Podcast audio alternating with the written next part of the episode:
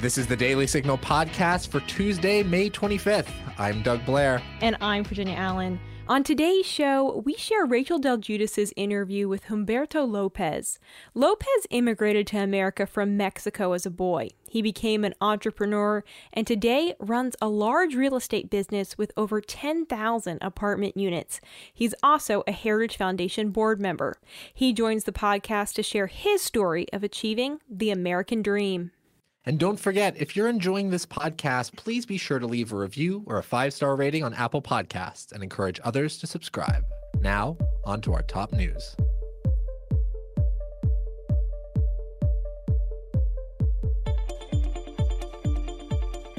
The Biden administration rebuked Belarusian President Alexander Lukashenko following the forced diversion of a Ryanair flight and the arrest of Belarusian dissident journalist Roman Protasevich by alleged KGB agents in Minsk in what the airline called a state sponsored hijacking. Protasevich was traveling on Ryanair Flight 4978 from Athens, Greece to Vilnius, Lithuania, when air traffic controllers in Belarus ordered the plane to land in the Belarusian capital. Upon arrival, Protasevich was allegedly arrested by Secret Service agents who had been aboard the flight, per The Hill. In response to the incident, White House Press Secretary Jen Psaki called for an international investigation and for accountability from Lukashenko's government. Here's Psaki via Yahoo News. We certainly, since you gave me the opportunity to do this, uh, condemn uh, the uh, Lukashenko's regime's ongoing harassment and arbitrary detention of journalists simply for doing their job. Um, this was a shocking act, diverting a flight between two EU member states for the apparent purpose of arresting a journalist. Uh, it constitutes a brazen affront to international peace and security by the regime. We demand an immediate, international, transparent, and credi- credi- credible investigation of this incident.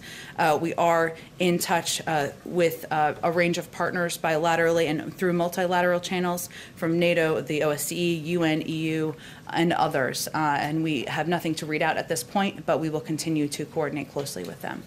European leaders also voiced their concerns with the Belarusian government's actions. The government of Lithuania ordered all flights to and from the country to avoid Belarusian airspace, while German Foreign Minister Heiko Maas called for Protasevich's immediate release. President Joe Biden and Vice President Kamala Harris are speaking out against anti Semitism in America. On Monday morning, Biden tweeted The recent attacks on the Jewish community are despicable and they must stop. I condemn this hateful behavior at home and abroad. It's up to all of us to give hate no safe harbor. The surge in anti Semitic attacks against the Jewish community in the U.S. and around the world is despicable. It must be called out, condemned, and stopped. As a country, we must stand united against hate of any kind. The tweets come after an increase in anti Semitic attacks in America following the Israel Hamas mini war. A window was shattered at a synagogue outside Chicago over the weekend. Video footage of the incident reveals two people breaking the window, one with a stick and another holding a Freedom for Palestine sign. On Thursday, a Jewish man was assaulted in Times Square. Police are also investigating an incident during a dual pro Israel, pro Palestinian protest in Times Square last week, in which someone threw fireworks. The Jewish civil rights group known as the Anti Defamation League says it is seeing an increase in online and real world anti Semitism since the conflict between Israel and Hamas. Florida Governor Ron DeSantis signed a bill on Monday aimed at preventing social media companies from deplatforming users as well as fighting online censorship. SB 7072, or as DeSantis called it, Florida's Big Tech Bill, would make it illegal for social networking sites to ban political actors from their platforms. Platforms that did so would incur a fine of $250,000 per day for state candidates and $25,000 per day for local candidates. The bill also allows non political individuals to sue social media companies for perceived antitrust violations, as well as, per the Washington Examiner, requiring social media companies to alert users a week before a potential ban to give them a chance to adjust their online behavior. Here's Governor DeSantis discussing the bill via Fox News Now. So it's time to step up and ensure that we, the people, especially our everyday Floridians, are guaranteed protection against the Silicon Valley power grab. With the reform we will sign in today, we'll be the first state to hold big tech accountable so that everyday people who use their platforms have an ability to fight back. The new law enters into effect on July 1st. Now stay tuned for Rachel Del Guidice's conversation with Humberto Lopez as they discuss achieving the American dream. Virginia Allen here. I want to tell you all about a great way you can stay in the know on all the news the Daily Signal covers social media. The Daily Signal has an active presence on Instagram, Facebook, and Twitter.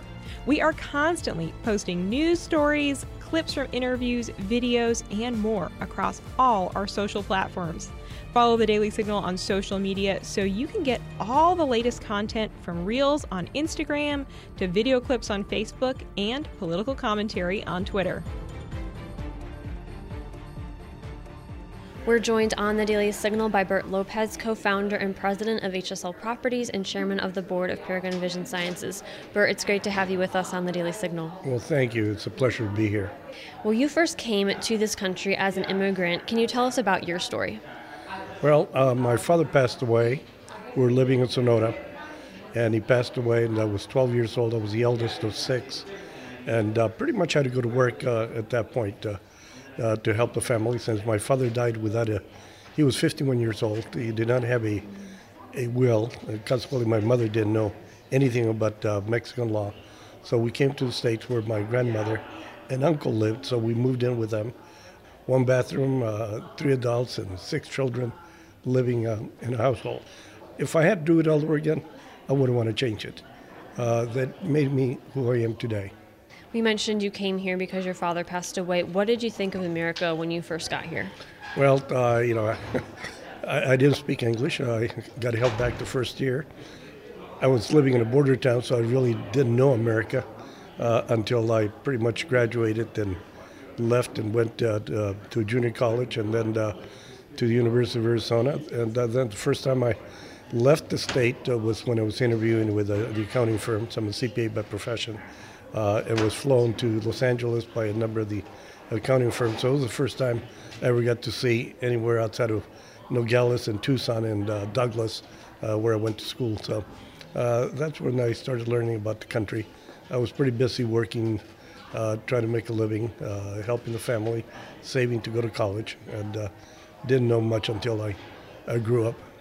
Well, you had a lot of different jobs as a teenager. Can you tell us about what you learned in those different jobs? Well, I, I learned that I didn't want to do those jobs the rest of my life. And consequently, I uh, devoted myself that I was going to. Well, first, I was working uh, 40, 44 hours a week when I was in high school. And uh, I don't know how I, I ever did any homework. Nevertheless, I was a C student. My counselor advice that I should go to a, a uh, vocational school and become a carpenter, a plumber, an electrician. And God, I didn't want to do that because uh, that was not the type of work I wanted to do. I did have a good work ethic since I was working uh, from a pretty young age. And uh, in, in high school, as I said, I was working 44, 40, 44 hours a week. So consequently, I decided to go to junior college and give it a try. So I enrolled at uh, Cochise College in Douglas, Arizona. Uh, they, they just opened the year before and uh, had saved some money, uh, applied for a, a, uh, a loan, a federal loan.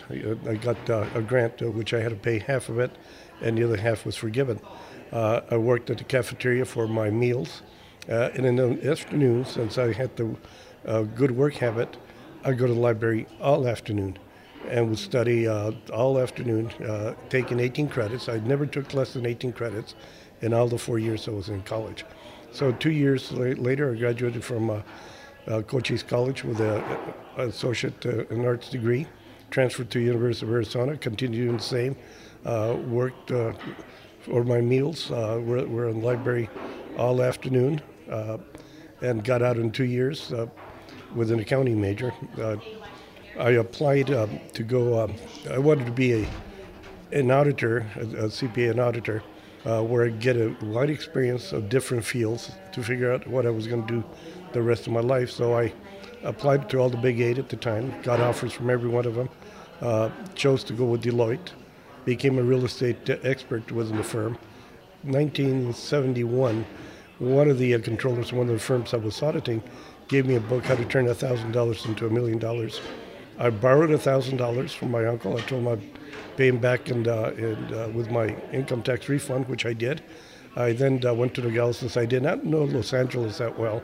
I uh, bought a lot in Nogales for three thousand. Six months later, I sold it for six thousand dollars plus the thousand dollars that I that I had. Uh, by the way, the seller carried back uh, two thousand dollars, so I gave thousand dollars down.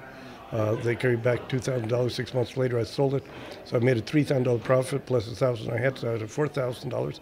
Immediately, I bought another lot for five thousand dollars. Six months later, uh, I sold it for eleven thousand dollars. The seller also had carried back uh, part of the uh, the purchase price. Uh, so pretty before I knew it, I was on my way. I had made within a, within a year and a half, I had made uh, twenty five thousand dollars. Then I started. At that point, I was in National Guard, the Army Reserve. So I did not want to. I had gotten drafted, so immediately I joined the National Guard. And in the uh, weekends, once a month, we used to meet, and I was able to convince five of my uh, friends to each give me five thousand dollars. I now would put in five thousand dollars we go out and buy an apartment complex, uh, which I told them I'll, I'll split the, the profits 50 50, but I'll get my money last. So if I make a mistake, you get your money and I lose. Well, six months later, we sold it for a $100,000 profit, and they became my, my lifelong investors. And uh, the rest is history. I started uh, making little investments, and before I knew it, I was making the large ones. Uh, by 1979, I had properties throughout the Southwest, all the way up to Georgia. Uh, sold out, thought I'd retire in 1980 but that didn't last long. So. Wow. Well, as an immigrant to this country, what is your perspective on the current immigration crisis we're seeing right now? I, I, I think there's got to be a process. Uh, there was a process in, in the 20s when uh, all the Europeans were coming to this country, and there was a process making sure that the people that were coming were people that we want them to be citizens of this country and not open borders as we have today. I'm not in agreement with, with the open borders. Fortunately, since my mother was uh, an American citizen, I was able to. Uh, I, I, was born in this country, and I was an American citizen, even though I, I grew up in Mexico. Well, there's a lot of talk, especially recently, about whether or not the American dream is still attainable. Based on your own experience, what do you think? Well, the American dream is still attainable in as long as we have capitalism. Uh, big government, uh, it's getting bigger and bigger and bigger, uh, and I think that's going to take away the opportunities for a lot of the uh, dreams of uh, a lot of us would have had 50, 60 years ago. Uh, is making it harder and harder. So I was, I got a, a, video the other day. It's called the Great Reset, where you won't own anything, but you'll be happy. Well, sure, you'll be happy if they give you a home, uh, free education, uh, universal pay, college tuition free uh, and you stay home and don't do anything, yeah, you're going to be very happy. But uh, those of us that uh, want to work hard uh, for the American dream, it, it's going to make it harder and harder. We're going to be working for the government. Well, you launched the Center for Opportunity that's in Tucson. Can you tell us about what the center does? Yes. Several years ago, I visited a uh, homeless shelter in Phoenix, and uh, it looked like a homeless shelter. But what I liked about it is they were providing the services I, don't, I can't recall how many services, but they had a, a wide range of services for the homeless. So the idea is still in me that uh, if I ever had an opportunity, I would uh, open up a uh, homeless shelter, but it would be with dignity and respect, where all the service would be provided on, under one campus, and also try to make it a model for the country. Well, uh, several, about three years later, uh, a hotel uh, came, became available, a 301 room hotel and I jumped at the uh, at the opportunity, bought it, uh, closed in 10 days, all cash, uh, and immediately I had to go out and find out a what I call an anchor tenant, somebody that could help me uh, realize the dream that I had for the center. And I interviewed nine different nonprofits, came up with. Gospel Rescue Mission, which uh, been founded here in Tucson in 1953. Uh, it's a religious-based, Christian-based organization, and uh, they agreed to take over and help me with my vision.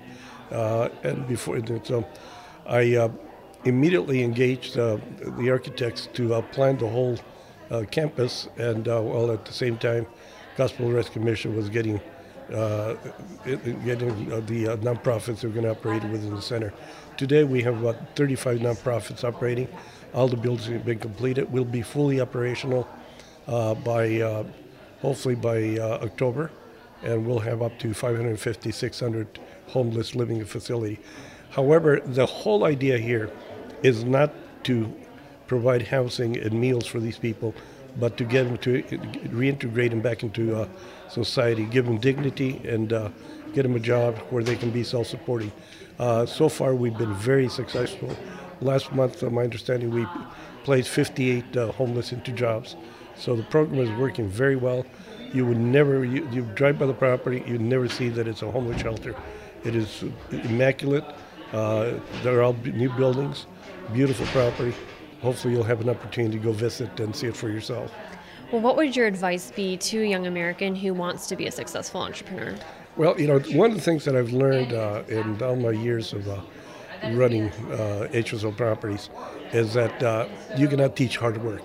If you don't have hard work ethic in you, it's going to be pretty hard to be successful. Uh, and I see a lot of these millenniums, a lot of these young kids, they want to make a lot of money, but they don't want to work too hard. I reward hard work more than I do smart. Uh, when I was uh, in school, they used to give you, uh, in grade school, they used to give you a grade for effort. I wish they would do that today. Well, what was behind your decision to get involved in homelessness? Did you know a particular homeless person, or what was the burden on your heart that made you get involved? Well, I, uh, I grew up in welfare. When I went, came, came to this country, I grew, grew, up in welfare. I promised my mom, uh, my mother, uh, that she was in line waiting for, uh, back in those days, they didn't give you food stamps. You had to go in uh, to the uh, Department of Economic, Security, and they would give you the boxes of food. And I remember she, I was holding her hand, and she was so embarrassed because she had grown up in Nogales and people knew her, and all of a sudden she comes back uh, and she's on welfare. While we were living in Mexico, we, we were pretty much a middle class family. Uh, my father was uh, quite successful. Uh, so all of a sudden we go from middle income to not having anything. So I had gotten a taste of a little better life. So I always wanted to go back and recover the life I left behind. So I, I promised my mother one day I would take care of her, and I did. Are there any personal stories from the shelter, from your center, of people that you've helped that have gone on to do other things? Oh, absolutely. Right now, I have, for the last three months, I have one of the graduates of the center who, before he ended up with an addiction and homeless for five years, he was a general contractor. He had a, an accident, started taking uh, Oxycontin, uh, became addicted to Oxycontin. Pretty soon, Oxycontin wasn't working, and graduated to uh, uh, the harder drugs. And uh, before he knew it, he had lost his family, his home, ended up homeless for five years, and uh, in jail. So, in jail, he got a wake up, and he decided at that point he was going to get well. So he started doing everything possible to make himself better. He then uh, moved on to the Center of Opportunity, graduated from Center of Opportunity, uh, and a wonderful young gentleman. So. First, what I did, I helped him with a car. He, he was riding a bike, going to work, and then uh, uh, he needed a car, so I had an old car that I made it available to him. And when he finished the work he was doing at another property, I brought him over to my house, and uh, I kid uh, my wife says, I, I, I, love to have this kid as my my uh, son-in-law." Uh, so he's worked very well, very honest, very hardworking, and he's now um, he's, he's going to be getting his general contractor's license again. He's gotten a number of high recommendations and uh, so he's on his way to a better life and getting back where, where he left off. Wow, thanks for sharing that. Well, as we wrap up, do you have any thoughts on how conservatives can better reach Hispanics? You know, I today it's getting harder and harder with all the entitlements that people are getting. Uh, but you know, those that that first generation that comes in, any immigrant that comes into this country, they come here to work. However, if you start promising them all these entitlements, you're going to make them lazy. They're not going to work. We own apartments and hotels, and we build our own apartment complexes. We're finding it harder and harder and harder to find skilled workers. And the only ones that come in and uh, take those jobs are Hispanics. They're the Mexicans. That uh, the first generation that come to this country, they come to work very hard. They, they work in the heat. They work long hours. But uh, you know, if we start promising that we're going to take care of them, it's going to get harder and harder. For instance, here at the hotel, the Ritz Carlton, we cannot get the, the uh, minimum wage employees, and we're not paying minimum wage, but we cannot get them to come back to work.